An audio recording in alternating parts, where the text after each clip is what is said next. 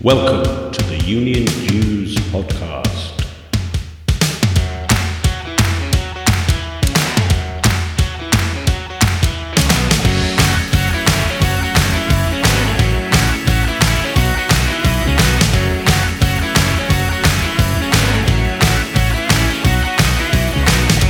The UK's only All Things Union podcast, designed for your downloadable digital delight and appreciation.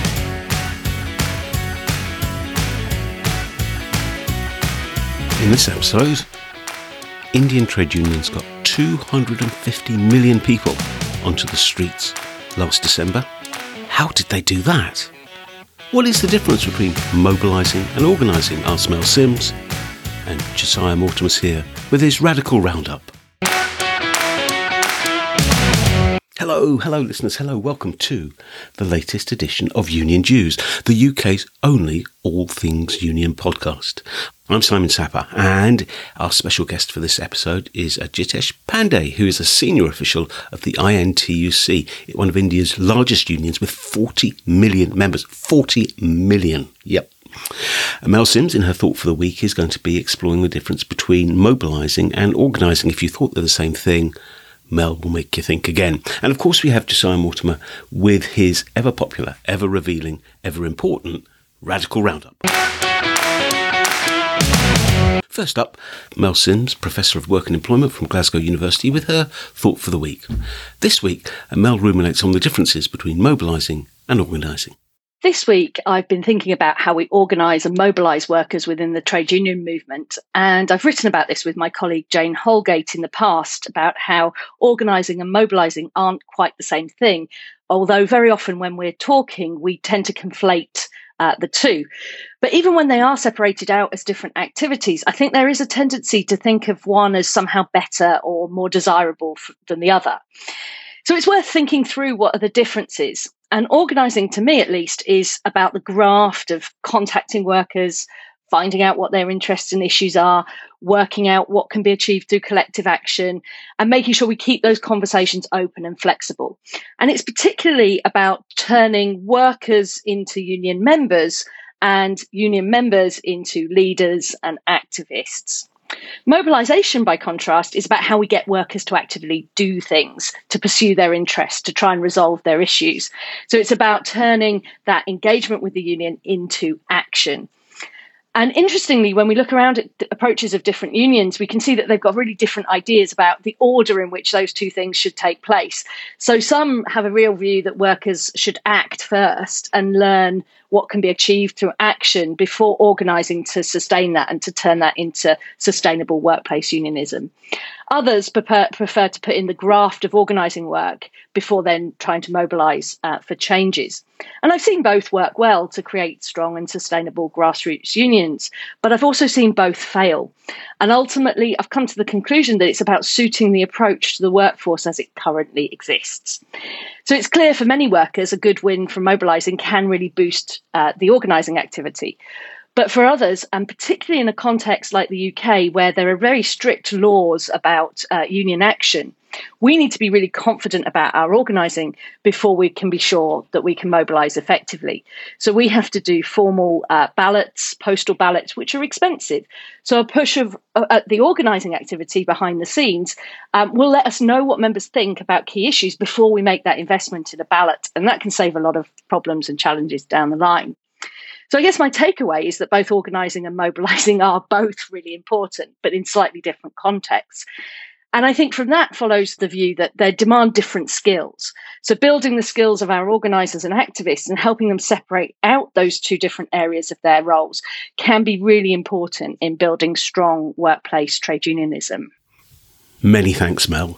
I suppose sometimes it's hard to know whether you should be mobilising or organising, but I guess one way of looking at it is, what's the end point? What's the objective here? And that perhaps steers you in a particular direction about whether it's an organising approach or a mobilising approach that would be more effective.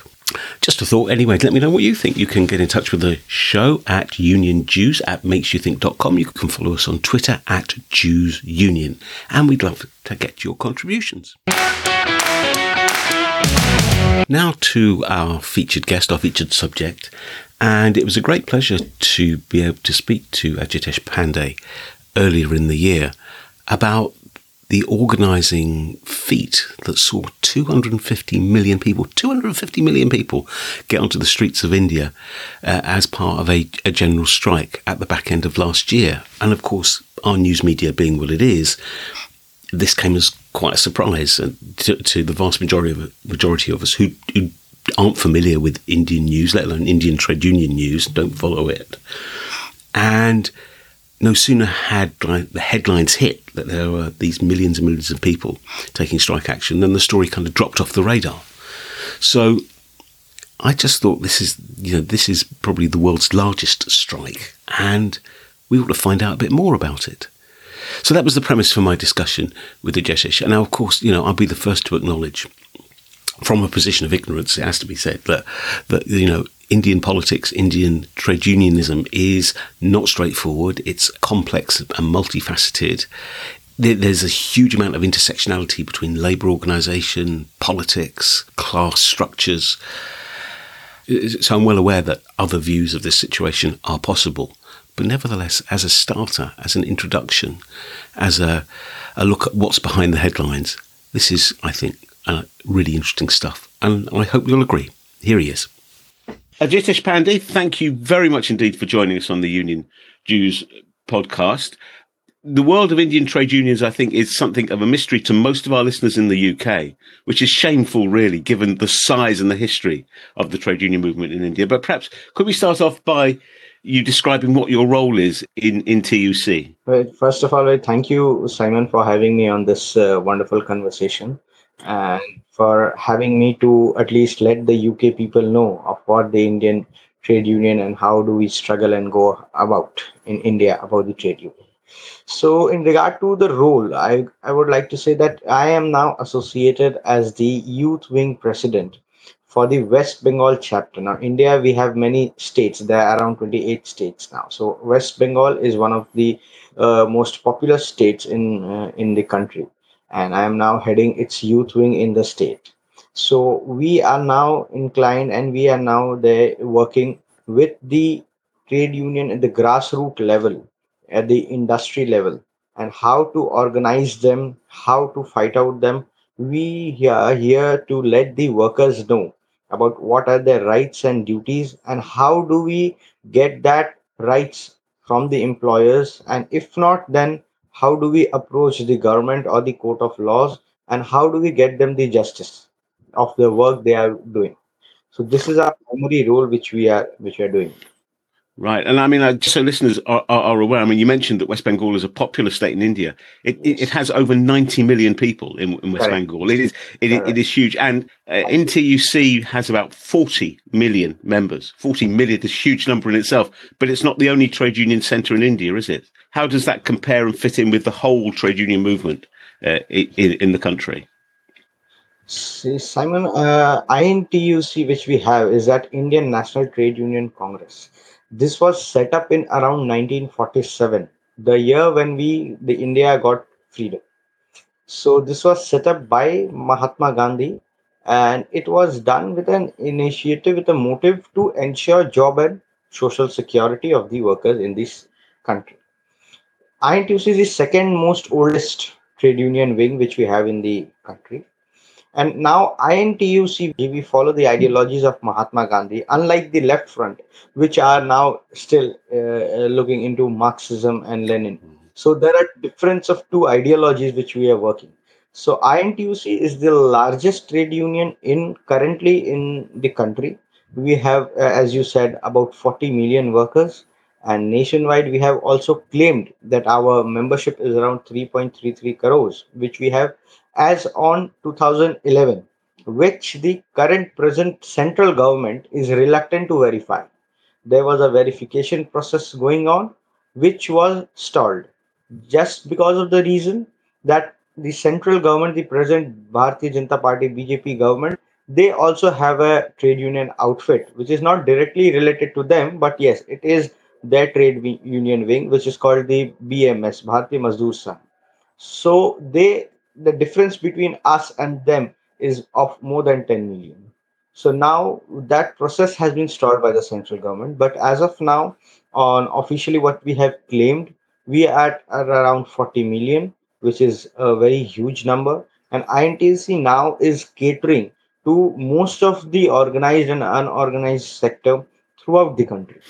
Right. Okay. So what you described there about your relationship, INTUC's relationship with Congress and the BJP side of politics and their trade union structures, is that the case for all trade unions in India? There is always that political link or a link with a political party.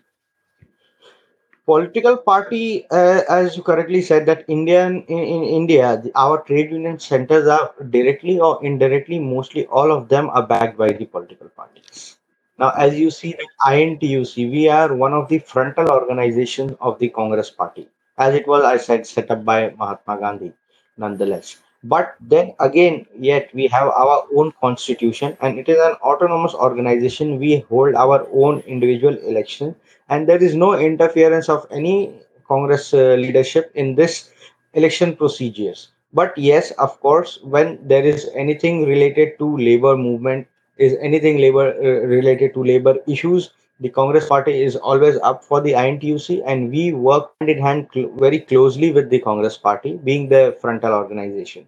So there is a relationship, direct relationship, but yes, our functioning is not interfered by the Congress party, and they don't do that. Right. In regard to other trade unions, what you have asked, so there are around 10 central trade unions in the country. There are mostly 10 big central trade unions in our country, one being INTUC, one being your BMS, which is backed by the BJP. And then there are around AITUC, there is CITU, there is TUCC. Now, these all are the left-wing outfits. They are somewhat related to CPM. They are somewhat related to CPI. They are related to RSP, is the Revolutionary Socialist Party. Mm-hmm. CPM is the Communist Party of India. CPIM is again another outfit, which is the Communist Party of India, Marxist. Yeah. So there is, nonetheless, all the trade union wings in West Bengal, in the country, are somewhat directly, indirectly backed by the political outfits. But yes, the right-wing outfit, what we have, that is the INTUC, we are backed by Congress party. But yet again, our interference in the functioning of INTUC is not there with the Congress. Right. No, I understand. I mean, it's interesting from a UK perspective where there is a debate about political trade unionism. Should trade unions be involved in politics? Some people say yes, some people say no. Yes. Some unions are affiliated to our Labour Party, some people aren't, and so on. So, I mean, the main point of our discussion, I guess, Ajitesh, was the general strike that saw 250 million workers in India on strike towards the end of 2020, an incredible number. And this kind of burst into the UK media. And we were all thinking, well, we didn't see this coming. What's happened? This is an incredible achievement to have so many people engaged in coordinated industrial action. What was the background to that? Why did it happen? Now, very interestingly, you see that there are around, as I said, 10 central trade unions. And there are several independent federations which are not affiliated to any political party. They are working as their own and individually. For the rights of the workers. So now what has come is that around in the year 2011, all the central trade unions, we had a joint meeting in regard to that, how do we combat this situation to get it better in our country, because in our country, you see, we find very cheap labor. There is certain standards which are not followed right here. So what we had thought that all the central trade unions, the national leaderships, they met and we formed a coordination committee. So our coordination committee, we had initially placed a 12-point charter of demand before the central government for its resolution. So now this unity, this coordination has been continuing for last 8-10 years now. Right. Since then. So now only if we come to in regard to the last year's general strike. So now the first general strike which we did was way back in the year 2011, 2012. From then we have started it. So last year the general strike which we had done was in regard to certain points which we had given to the central government for resolution. Now, since the central government last, what happened is like in the year 2015, when this new government had come. So there is ILC, the Indian Labour Conference. So only in the year 2015 was an ILC held, which is supposed to be held every year. So that now what happens at the Indian Labour Conference, there is a tripartite discussion. The central government is a party to it. All the trade unions are party to it. And big employers organization, industries organization, they are also party to that conference. And in that conference, that is addressed by the Prime Minister each year. So now this has been continuing for like almost all the years, except since 2015 was the last conference which we had. In that conference which was taken, so there is no Indian Labour Conference ILC being going on. We had placed around 18 points charter of demand. Now, if you want to know that some points, if I want to highlight, so that the people of UK might also know that why are we fighting? What is our struggle behind it? So now we are now fighting at the minimum wage, that we want a floor level minimum wage that should not be of less than 18,000 rupees per month, which I guess would come to around $246 in a month. So that is our one of the prior point. That is the first point what we are banking on. But on the contrary, you see what has happened, that the central government, the Labour Ministry, they have now recently in past 2 years come up with a figure that is rupees 178 per day, or if you convert it, that would be around $2.43 per day. Now, the central government thinks that $2.4 per day is a standard minimum wage. Now, if you take it to the month, only around $63. Yeah. And do you feel that $63 is enough for a survival of a family of, if you take minimum 4? I don't think so. If we take into account the education, because we need to educate our youths. You see, India being a young nation, we have to educate our youth. So $63 is the floor level minimum wage, what the government is of the opinion. And on the contrary, we are fighting for $250 around minimum wages. Yeah. So that is one of our pride. Second, if you see that there are ceilings on bonus.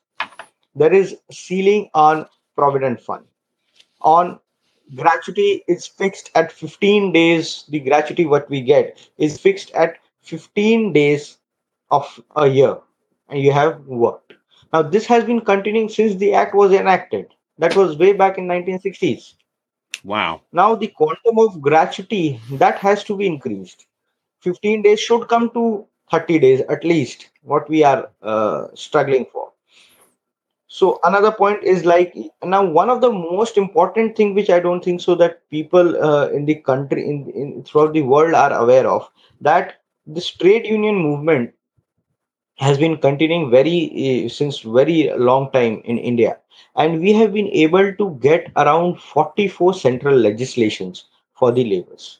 And if we also take into account the state legislations which we have. So there are around 200 different acts what we have in force today in country. But this central government very surprisingly had come up and they have totally scraped off all the laws. In the name of codification. They've just cancelled the laws, revoked the legislation. Yes. Now what they have come up is like they have come up of the opinion that what we are going to do, that we are going to codify the law. We don't want 44 laws. We want to make it 4 into 4 codes. They have now come up with 4 codes instead of 44 central legislations in the name of ease of doing business, in the name of Startup India, in the name of the process being very easy and transparent.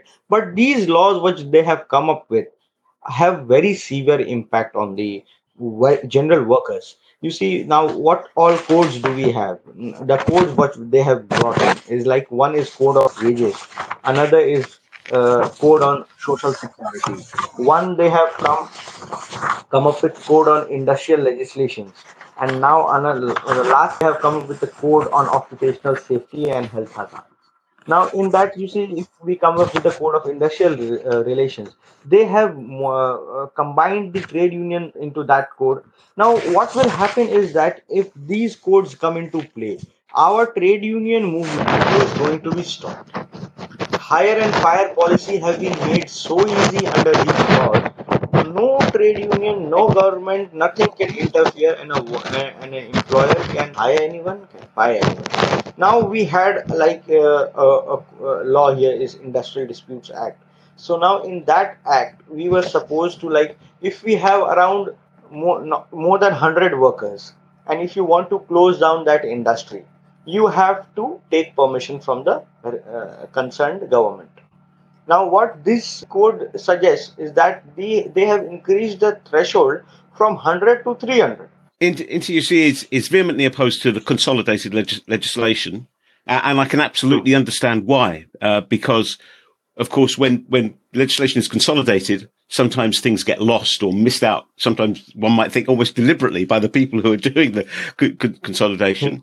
And of course, just what you were talking about the threshold for taking industrial action to defend jobs being raised from 100 to 300 is clearly a real problem, a real barrier to union organising and influence on the ground. So is the government willing to negotiate, or are we at the stage where actually there is no discussion and that makes industrial action unavoidable?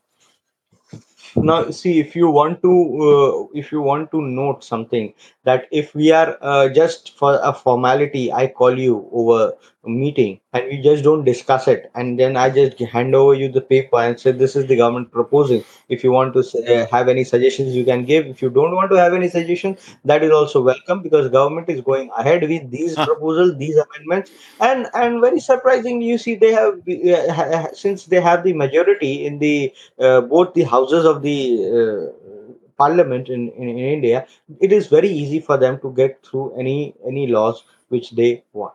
Now, for the formality, yes, we had meetings, but which was very specifically boycotted by all the trade unions, not only INTUC, all the trade unions. The coordination committee totally boycotted it. But the central government only with their BMS. But very surprisingly, you will note that BMS also, which is backed by the BJP, by the current ruling government, they had also opposed to certain provisions of the law. But that was also not taken into consideration. So it is a mere formality what the government has done. And now all the four codes have been passed, and they were supposed to get enforced from this month only, this April 2021. But now, since the state governments have not yet been able to formalize the rules on which these law would be implemented, this has been again stopped for another 1 or 2 months. I don't know by when the state governments will be ready to get the laws drafted, the rules drafted. Goodness. And if for example, in West Bengal, Congress is successful in the current elections that are going on and forms the state government, could they prevent these new laws being applied in West Bengal, or would national government override them? National government have an overriding effect, because in our structure, whatever the national law is, you have to abide by that. But right. Yes, if you want to have any deviation that you don't want, we would have to have our separate state legislation that would not directly interfere, but yes, would have a different effect in this state. Likewise, I said you that the threshold which was 200 for any industry to close down was a national threshold. But in West Bengal, we had reduced it to 50. That even if it is 50 or more, then you have to take. On the contrary, whereas in the national it was 100, but now that has been taken to 300. Whereas we were looking at 50. Right. So therefore, this is not something that suddenly happened without some warning sign. As you were saying, there's been a journey between INTUC and other trade union centres over the past 8 to 10 years. You have essentially a hostile government coming into power about five years ago, and then you have a whole series of events which leads to the general strike at the end of 2020. And I was going to ask you what happened next? Because from a UK point of view, it disappears from view in our media, but clearly there are issues, and clearly there's a battle, a campaign on, presumably across INTUC in all the provinces to try and stop the worst effects of this new legislation actually taking hold. the latest stage of the campaign is very interesting thing. So now what had happened is the last year when we went for the general strike, the campaign have now taken a bit of stall. That the campaigns have, because the central government is not allowing the trade unions to organize big meetings. But on the contrary, if you see, the central government is busy holding elections in the other states with millions and millions of workers, addressing them.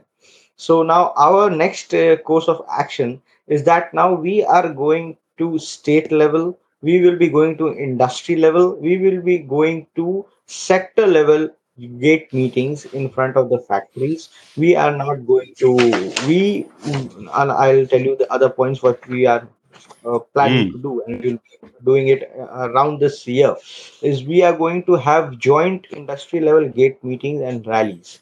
Now we will be having joint meeting and joint rallies in each of the industry, big industries, and we will hold rallies in the industrial sector, industrial zones, which we have in our country, along with all the 10 central trade unions would do that. What in West Bengal, what we recently did is that this the rally which we had, we covered 300 kilometers. Starting from the border, we ended up into the capital of the state, that is Calcutta, where I am there. So from the Asansol region, which is the Paschim Bardhaman district, that is the border, we held a rally of 300 kilometers, which was done in course of 7-8 days. And all the central trade unions had participated in it, and hundreds and thousands of workers had willingly joined that rally. And we ended up into the capital. We gave our memorandum to the governor, which is the constitutional head of the state. We sent a letter to the chief minister requesting her interference, that to write the letters to the central government to get our issues resolved. We also plan to have, we will be now very recently, I guess, will be having a joint meeting of all the trade union. The national leadership will again meet in the country's capital, preferably, that is Delhi. And there, like each year, all the central trade unions do meet in large numbers, and all these leaderships, district leaderships, state leaderships, and the national leaderships, they meet, they have a 2 days marathon discussion on what we have been able to achieve and what we are going to achieve in the next year and how do we plan to go over. So once we have that meeting, we will be having our course of action for this year. And how, and this year also, what I feel that we will be going for a general strike in the end of the year and put pressure on the government. Like in 2017, we had a 3 days Mahapadao. Mahapadao is that we had a 3 days dharna. We had a demonstration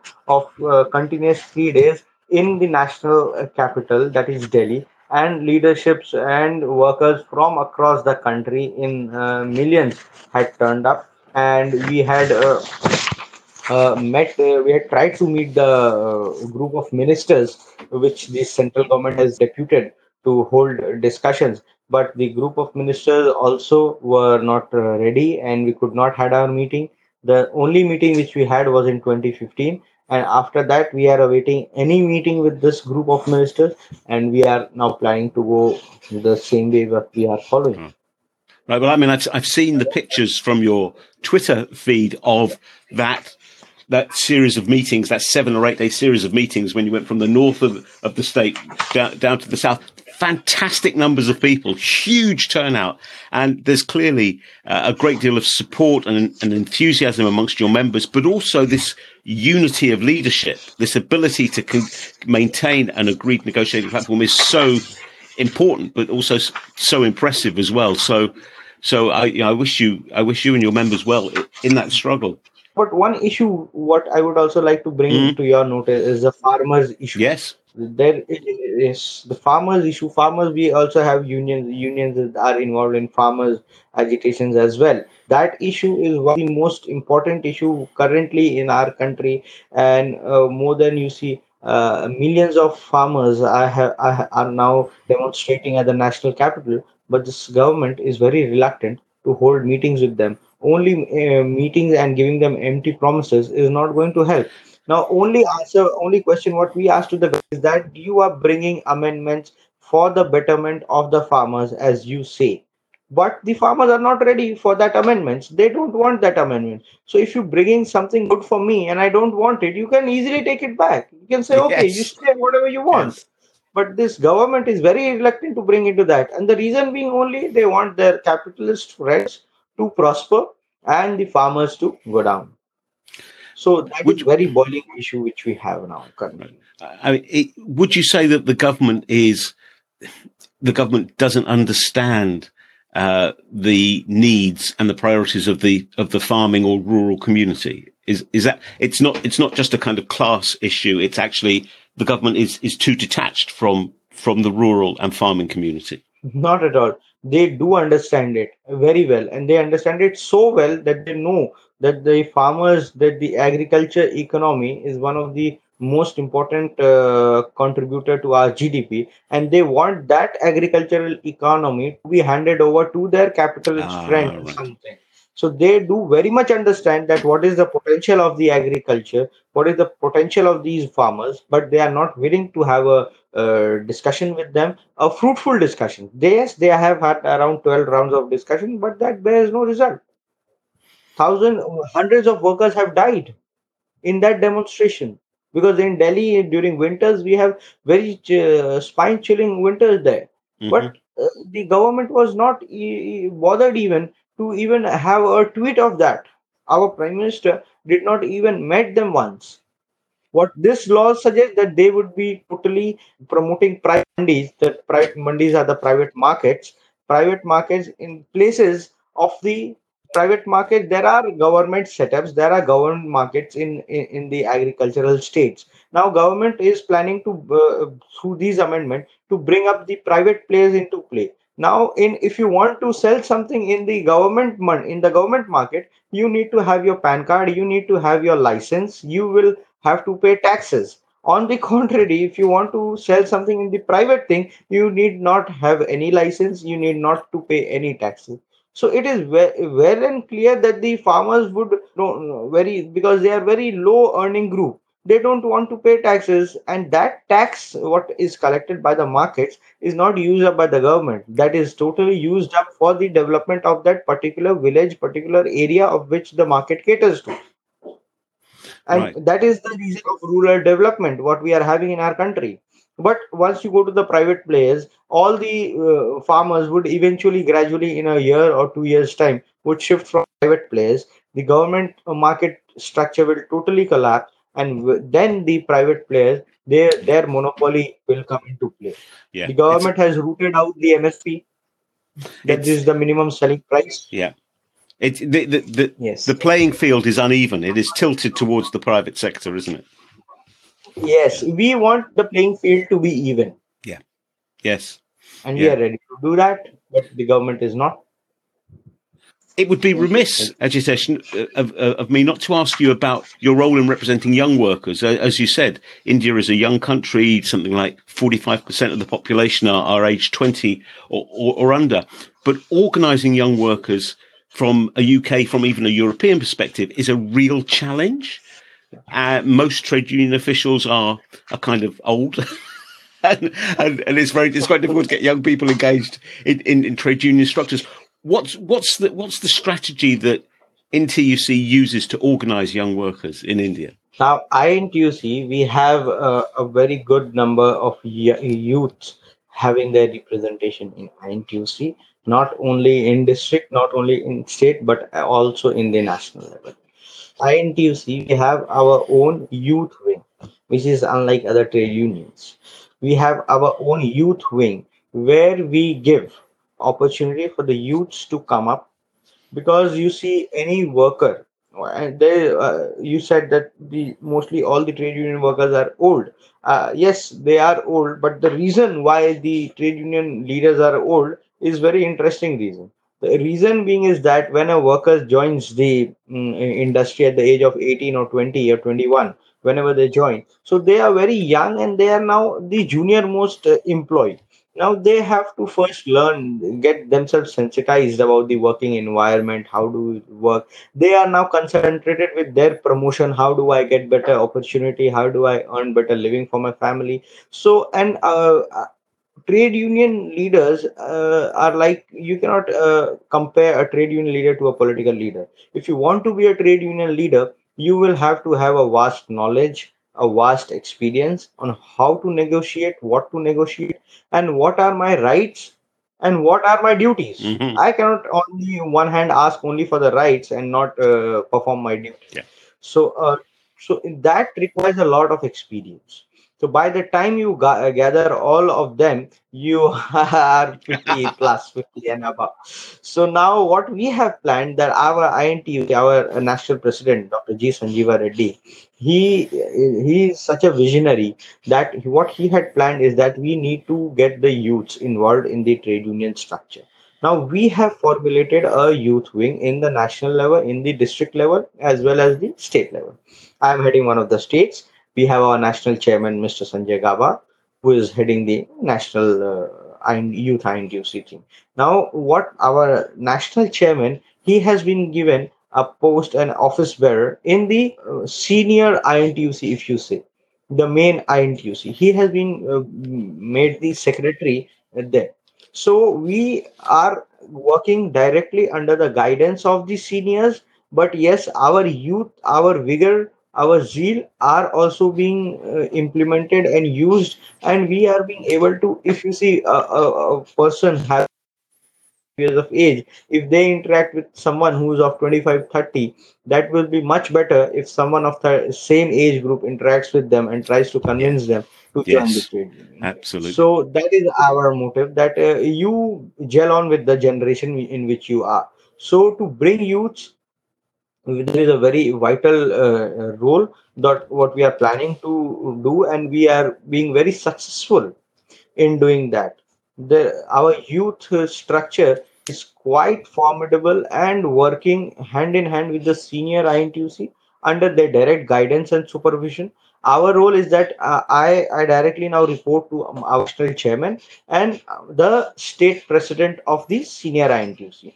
Now, whatever the agitation that that you must have seen, the long march, what I was talking of, that long march, it was many places the youth wings people were there and they were able to organize it and participate in that.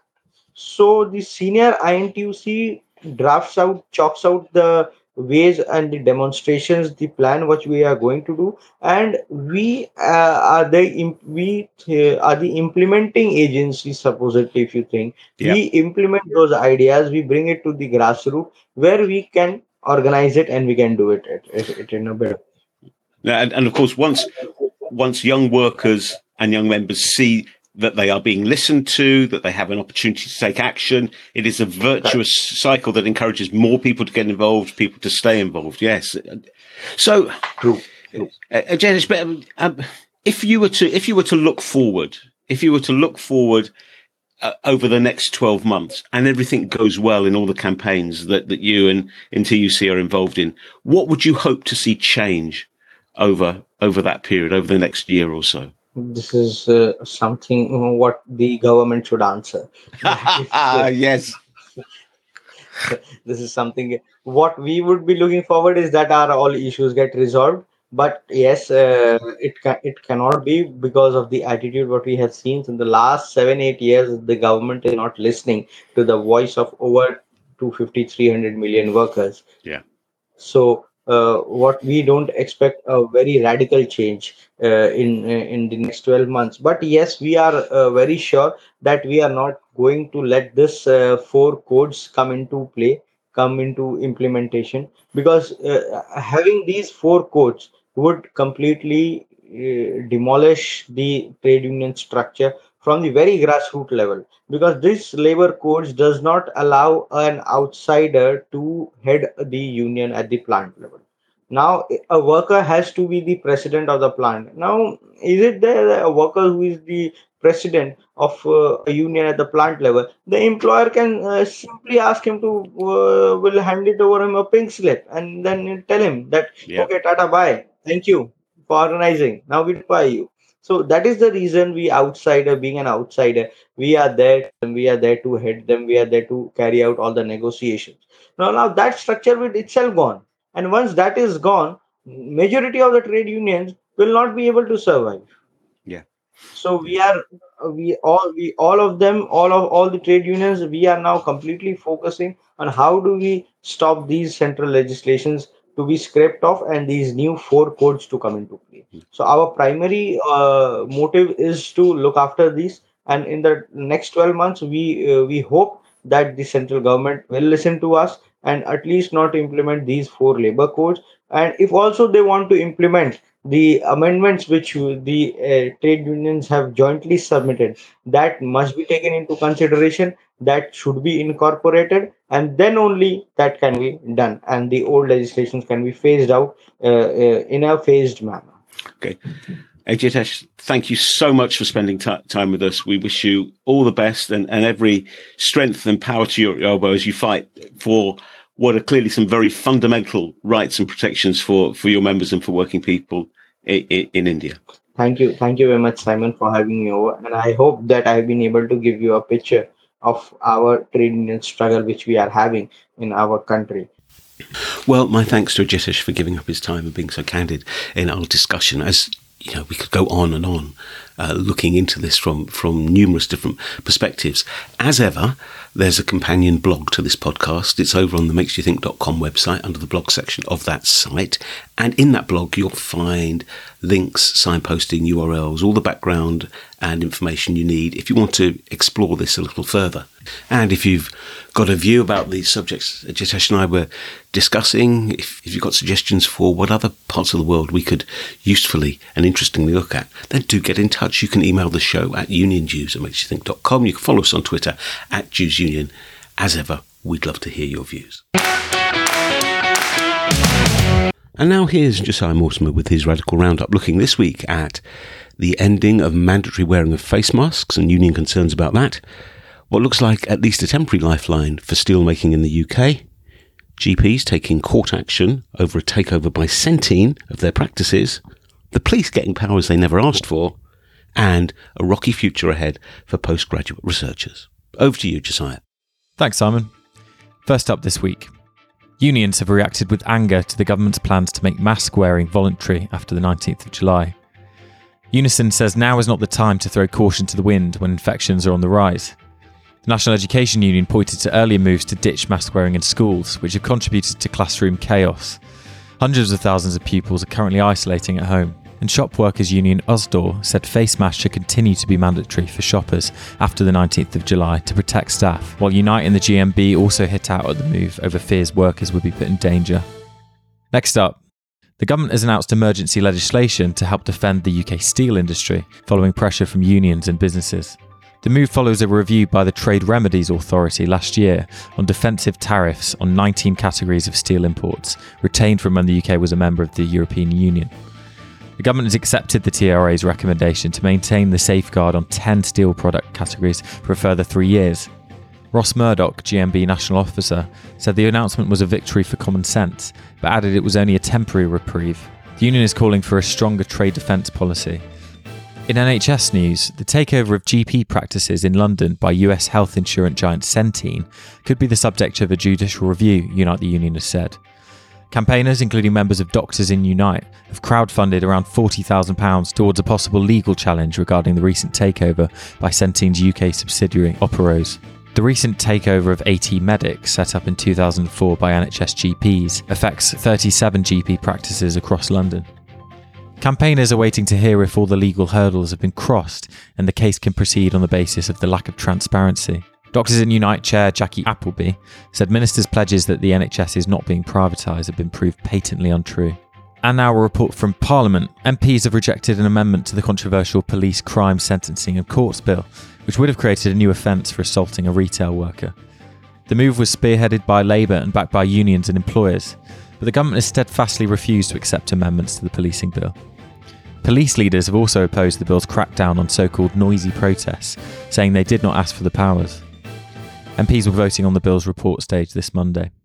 And last up, universities must give postgraduate researchers the same protections as university staff, the University and College Union said today, as it published its new manifesto for postgraduate workers.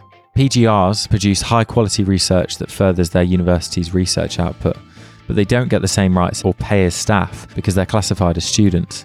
Some PGRs even pay to produce data that the university takes ownership of. As a result, they miss out on terms and conditions that are afforded to colleagues on employed contracts, including sick leave and parental leave. The UCU says it's an injustice which must end now. That's all for this week's Radical Roundup. Watch out for the full article on leftforward.org this Wednesday, and see you in 2 weeks. Thanks, Simon. Back to you. Many thanks indeed, Josiah. And if you want to find out more about that campaign to make assault on a retail worker a criminal offence, you can visit or revisit the podcast that I recorded with Janie Jones, President of Retail Workers Union Usdaw, that you can download or stream from the same podcasting platform as you're using right now to listen to this. Well, we're nearly out of time for this episode. Don't forget that Union Dues is part of the Labour Radio Podcast Network, which is a collection of over 100 trade union-related podcasts. You can access all those shows through the Labour Radio Podcast Network portal, which is labourradionetwork.org. And I know you know that you can contact Union Dues by email, uniondues@makesyouthink.com, and follow us on Twitter @DuesUnion. Thanks to everyone who has written in with their thoughts and suggestions, liked or shared stuff on Twitter. Very much appreciated. If you could go just one stage further and subscribe to the show on the podcast platform of your choice, and rate the show as well. We've got to be worth 5 stars, haven't we? Go on. That would be great. Very much appreciated as well. Well, it just leaves me to say thank you to Mel. Thank you to Josiah. Thank you to Ajitesh. Thank you above all to you for choosing to spend your time with us. We've loved having your company and hope you've enjoyed the last half hour or so. So look after each other and stay safe.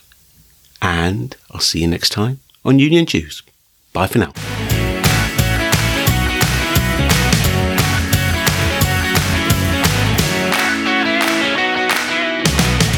The Union Dues podcast is presented by me, Simon Sappo.